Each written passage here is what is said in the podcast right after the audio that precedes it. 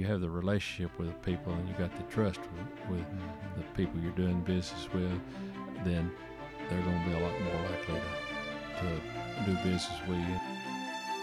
Welcome to the Be Epic podcast, brought to you by the Sam M. Walton College of Business at the University of Arkansas. I'm your host, Brent Williams. Together, we'll explore the dynamic landscape of business and uncover the strategies, insights, and stories that drive business today. Well, today I have with me John Conner Jr. Uh, John is with Holden Conner Company and uh, is a member of the Walton College Dean's Executive Advisory Board. And most importantly for this particular podcast, is a member of the 2024 Arkansas Business Hall of Fame class. John, congratulations on being uh, elected into the Hall of Fame. Thank you, Brent. It's quite an honor for myself and my family, and I certainly do appreciate it. The well, certainly a confidence that, that, the selection committee has shown in me and my family. Well, certainly, uh, I think was uh, a pretty obvious case. Uh, what you've done in business, and particularly, you've done it all in Arkansas, uh, based out of Arkansas, um, was was quite the compelling case. Uh, I want to get to your story, really, of, of building your businesses primarily in agriculture. Uh, but first, uh, let me start with the U of A and the Walton College, if I can. Uh, your family has a really, really long history at the University of Arkansas, and that's been really important to you. Yes, it has, and, and I'm very thankful to have been able to go to university. I love University of Arkansas. My grandmother graduated here in 1918 class. My dad graduated in 1947. Hmm. I graduated in 1970.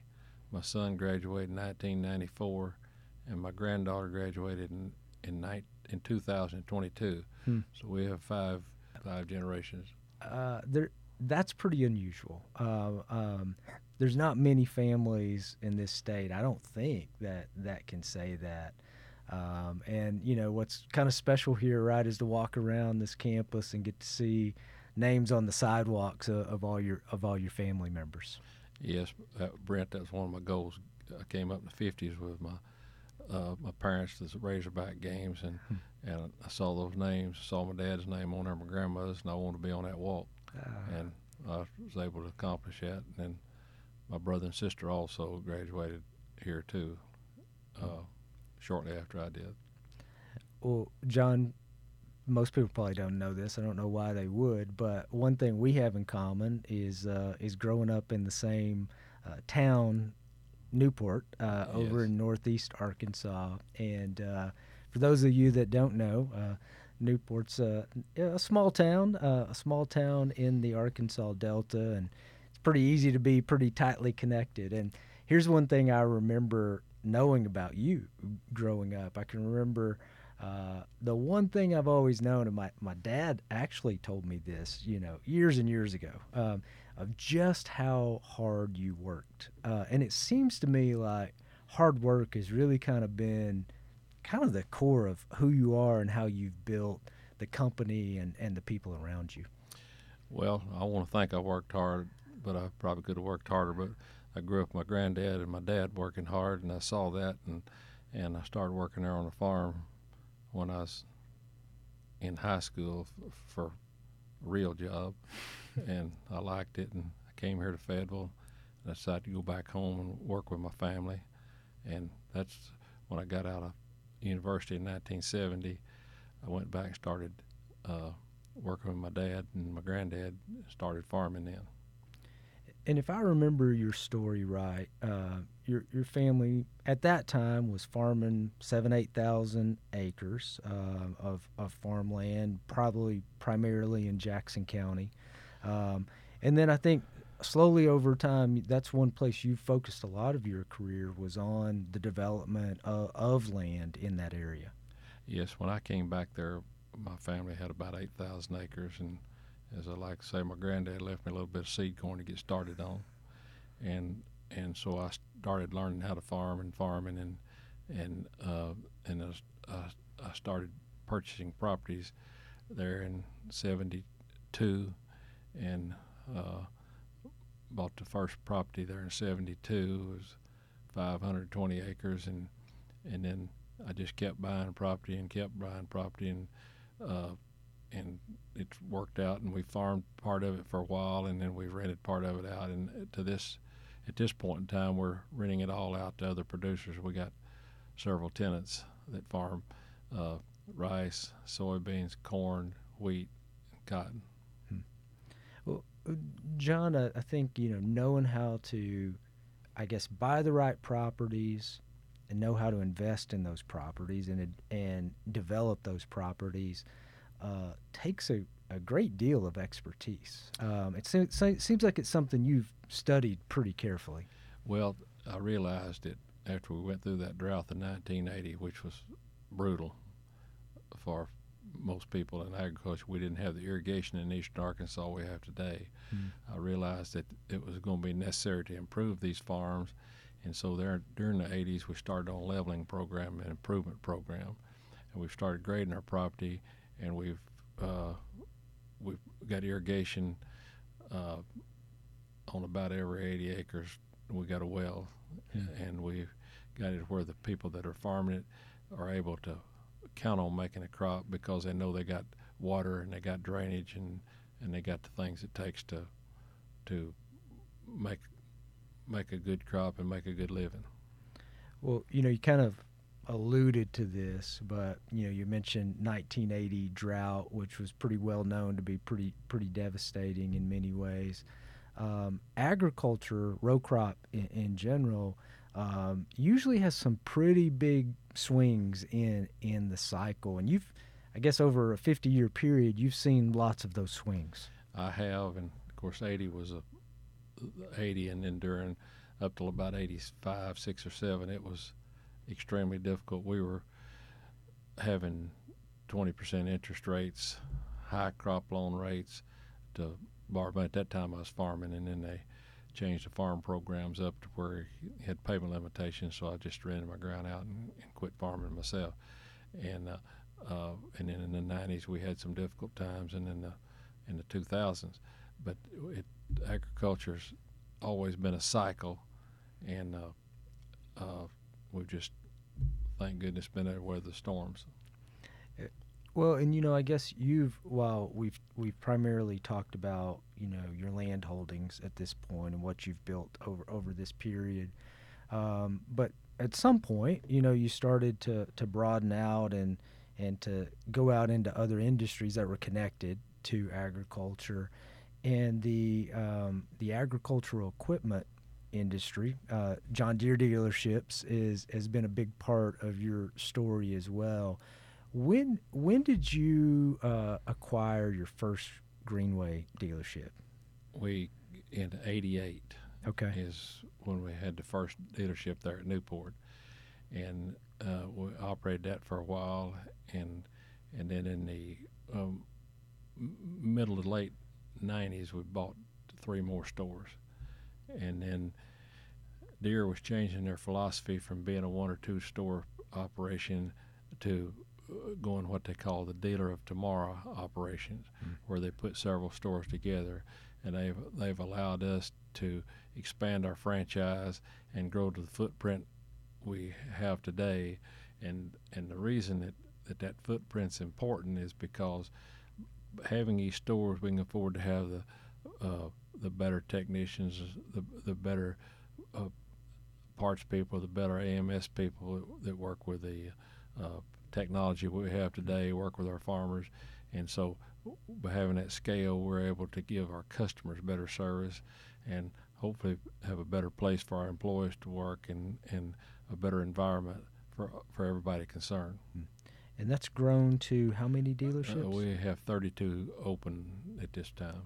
And, and that's Arkansas, Arkansas, Mississippi, Arkansas, and Missouri. Missouri. Where, where our John Deere stores in Arkansas and Missouri. Okay. Um, what has you know so you know started in 1988 with that and and grown to 32 stores. You know what have you seen as you have you built that business? Um, kind of maybe you know kind of the ups and downs of of that business as well. Well, uh, when we started expanding in the late 90s, we decided to, to go with some more professional type management. Marshall Stewart came in with us, and he was a store manager for a while. Then he then he became the general manager over everything, and he's a partner with me in the in the Greenway Equipment Company now. Mm. He, he's the th- thing that we were able to do with getting a scale. We we were not only able to get better people to help our customers and our farmers. We were able to get better management people. We were able to build a team, mm. and and and we want to think we got the best managed Deere operation in the entire Deere system, and and hopefully we're giving the best service and, and to our customers mm-hmm. and the best value for what they got, what they are using. In, in terms of you know your scale in Greenway, it's it's one of the top franchises in the country, if I'm not mistaken. Y- yes. Um, you know, so land, uh, Greenway, and maybe more recently you've started to expand into some other businesses as well. Well, about uh, seven, about 10, 12 years ago, uh, Marshall and I bought a small fuel company in Jackson County, Farmers Oil, together, mm-hmm. And we operated that for a while. And then I'd been friends with a man named Solon Scott that owned Scott Petroleum Bena, Mississippi and he called me up one day and says, "Won't you come down here and buy this?" He said, "I'm my family wants me to sell it. My age is 84 years old, and I need to do something." So we went down there and talked to him, and and uh, we worked out something, and we expanded into Mississippi, Louisiana, and Arkansas with a fuel business, which was separate than the Newport, Jackson mm-hmm. County operation. And we've since then combined them and bought some other fuel companies that are uh, in central, south central Stuttgart area, and the northern, the northeast Louisiana part, and then also here in northwest Arkansas hmm. with Anderson uh, propane. I, I, assume with you know so petroleum business uh, we haven't talked about I think you got a construction company um, you you got land you got the the Greenway equipment company all are pretty adjacent to agriculture, and I assume that, that there's some synergy across those. Yes, we had uh, uh, done business with the Frank A. Rogers Company uh, in Newport for uh, my dad had, and and I had since I'd been back there.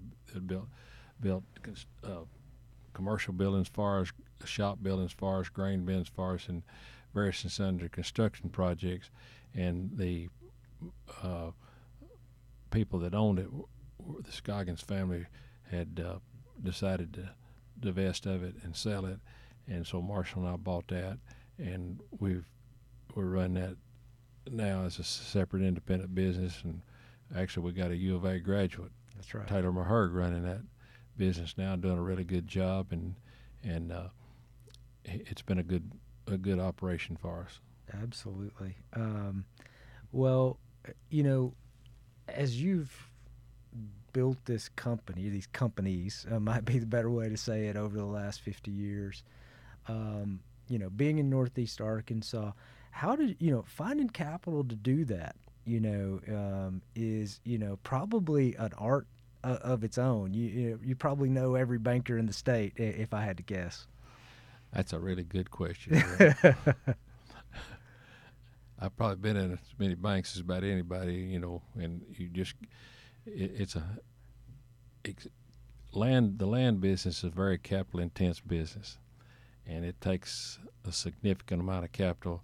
And then when you start improvement work, that takes a whole lot more capital. Mm-hmm. And so, so yes, I was always cash short and capital short, looking for money every day, seven days a week, a lot, quite, quite for many, many, many, many years, and it it's you've you've just got to establish the relationship with your bankers, and you got to do what you say you you're going to mm-hmm. do, and and uh, get the track record to where you have the relationship where they believe in what you're going to do, and they go along with you. I've had uh, several bankers that believed in me, and I've got the a, a, good team and a good organization, and mm. I couldn't have done all the things I've been able to accomplish without the team I've got and and, and all the the people from uh, the top to the bottom who've helped me do this, and and then also I've had many bakers that believed in me and were and, and are uh, have been a big help in getting it done, and many suppliers that have been uh, helpful there when I needed it Mm-hmm. to uh, get my farms improved or make the uh, uh, needed adjustments where we need to make them. And so it's it's been a uh, it's it's been a long journey, and it's uh, uh, it- it's just because I had a lot of good people and the organization and the team been there to help me. Well, I, I'm sure all that's true. I think I think some vision and leadership on your part uh, was also in that mix, and you know it, it can't be understated that the the power of relationships uh, to to fuel business, and it doesn't matter if you're in finance or supply chain or agriculture. Um, to really grow successful companies, it takes great teams and it great, takes great external relationships.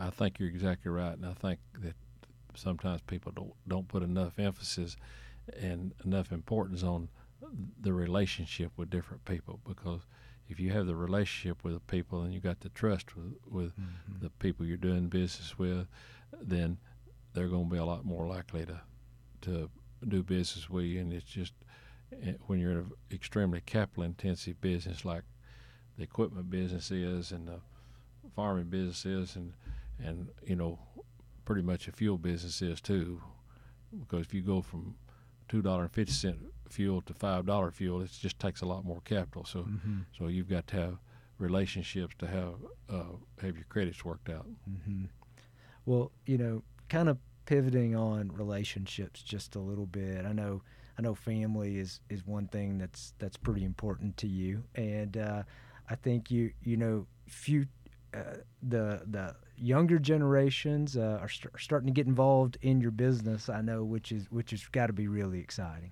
yes my granddaughter graduated in uh, tw- uh, 22 with an accounting degree here from the University of Arkansas and uh, she came back this past April and started working with me, and and uh, I was glad to have her in the business. Now I've got a, a family member that's involved in the business, and uh, so far she says she likes it and is glad she came back. So I think that's working well. Well, I know personally that she's quite bright, and uh, was glad to see her join the company and uh, apply the skills that she's gotten in the Walton College not too long ago, and, and start applying those in, in the business. Y- you know, John, as you're just looking forward, you're looking forward to kind of at your at your industry. Um, what are what do you think's coming in, in agriculture? What's the what's the change that sort of has you interested and and excited? Well, we seem to still continue to have more consolidation, Hmm. and uh, I guess that's good and bad, really. You, you don't have as many small family farmers as you once had by any means. Some of these guys are getting so big that uh, it's it's hard to manage these large large operations on a, tenant basis when they're when they're running these large operations and so th- there'll be some challenges going forward. And as we have more consolidation, uh, it's going to change this industry. Hmm. Uh, I just don't know how it's going to look in another 50 years. hmm Uh, I, I do I do know that some of the recipes will look different, but some of the things that won't change is is is needing um, really smart people. You know, back to that like the right teams and the right relationships will still that won't change.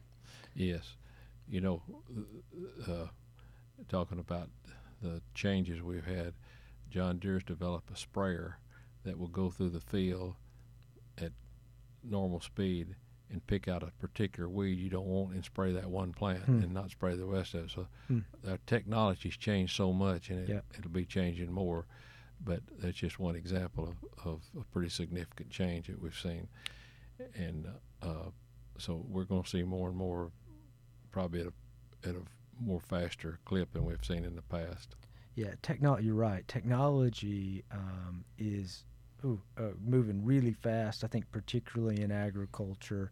I'd say some of the challenges, workforce-wise, is you know having uh, having people prepared and, and able to operate and and deal with that technology. Yes, yes, and you'll probably wind up uh, having a better trained workforce in the not too distant future Mm-hmm. to run some of this equipment you're talking about. Many of these pieces of agricultural machinery today are six hundred to a million dollars, and so uh, you you need people who are more skilled probably to run these machines, Mhm. and uh, not not taking anything away from people we've had in the past. It's just they're becoming more and more technical. Yeah, well, you know, John, kind of kind of wrapping up a little bit. Um, just kind of looking back, you know, I mean, any is if you were talking to the future entrepreneurs, which you do, you know, when you're when you're here on campus with us, any advice for them? Well, there's not anything that takes the place of hard work. Hmm. And then probably the other thing that's helped me as much as anything has been persistence. Hmm. It's uh, you can't give up. Talking about those bankers a while ago. If you if you get a no here, just go across the street until until you get a yes somewhere, maybe next town or two towns down or something. but you can't give up. Don't ever give up. Hard work and persistence. Uh, Uh, probably served me fairly well. Yeah, well, I, I can say that it has, and, and I can say, um, as the Walton College, one first, uh, we are uh, really proud uh, of the career that you've had, the companies you've built, and we're thankful you're an alum and that you've stayed engaged. So thank you for serving on the Dean's Executive Advisory Board. I appreciate that for sure. Um, and then more broadly, just congratulations on being recognized uh, in this state um, as one of the leading business people, you know, throughout its history. I think uh, this year's class will be the 25th class uh, inducted into the Arkansas Business Hall of Fame. I think that'll be in total about 100 people, uh, and to be one of those 100 is it's truly quite an honor. So congratulations. Well, thank you, Brett. And I do feel very honored, and it's just uh, a big honor for myself as well as my family, and and it's probably more recognition than, than we're due or entitled to. We've just been hardworking people and tried to do the things we thought were right for our family and our community and our employees and our team and our associates, and, and that's what we want to do, and moving forward and have a good, strong organization. Well, you certainly made a big impact on this state, this university. Uh, I look forward to seeing everybody on February 16th. We're looking forward to it, and we'll be there. Thanks, John. Thank you, Brent. On behalf of the Walton College, thank you for joining us for this captivating conversation. To stay connected and never miss an episode, simply search for Be Epic on your preferred podcast service.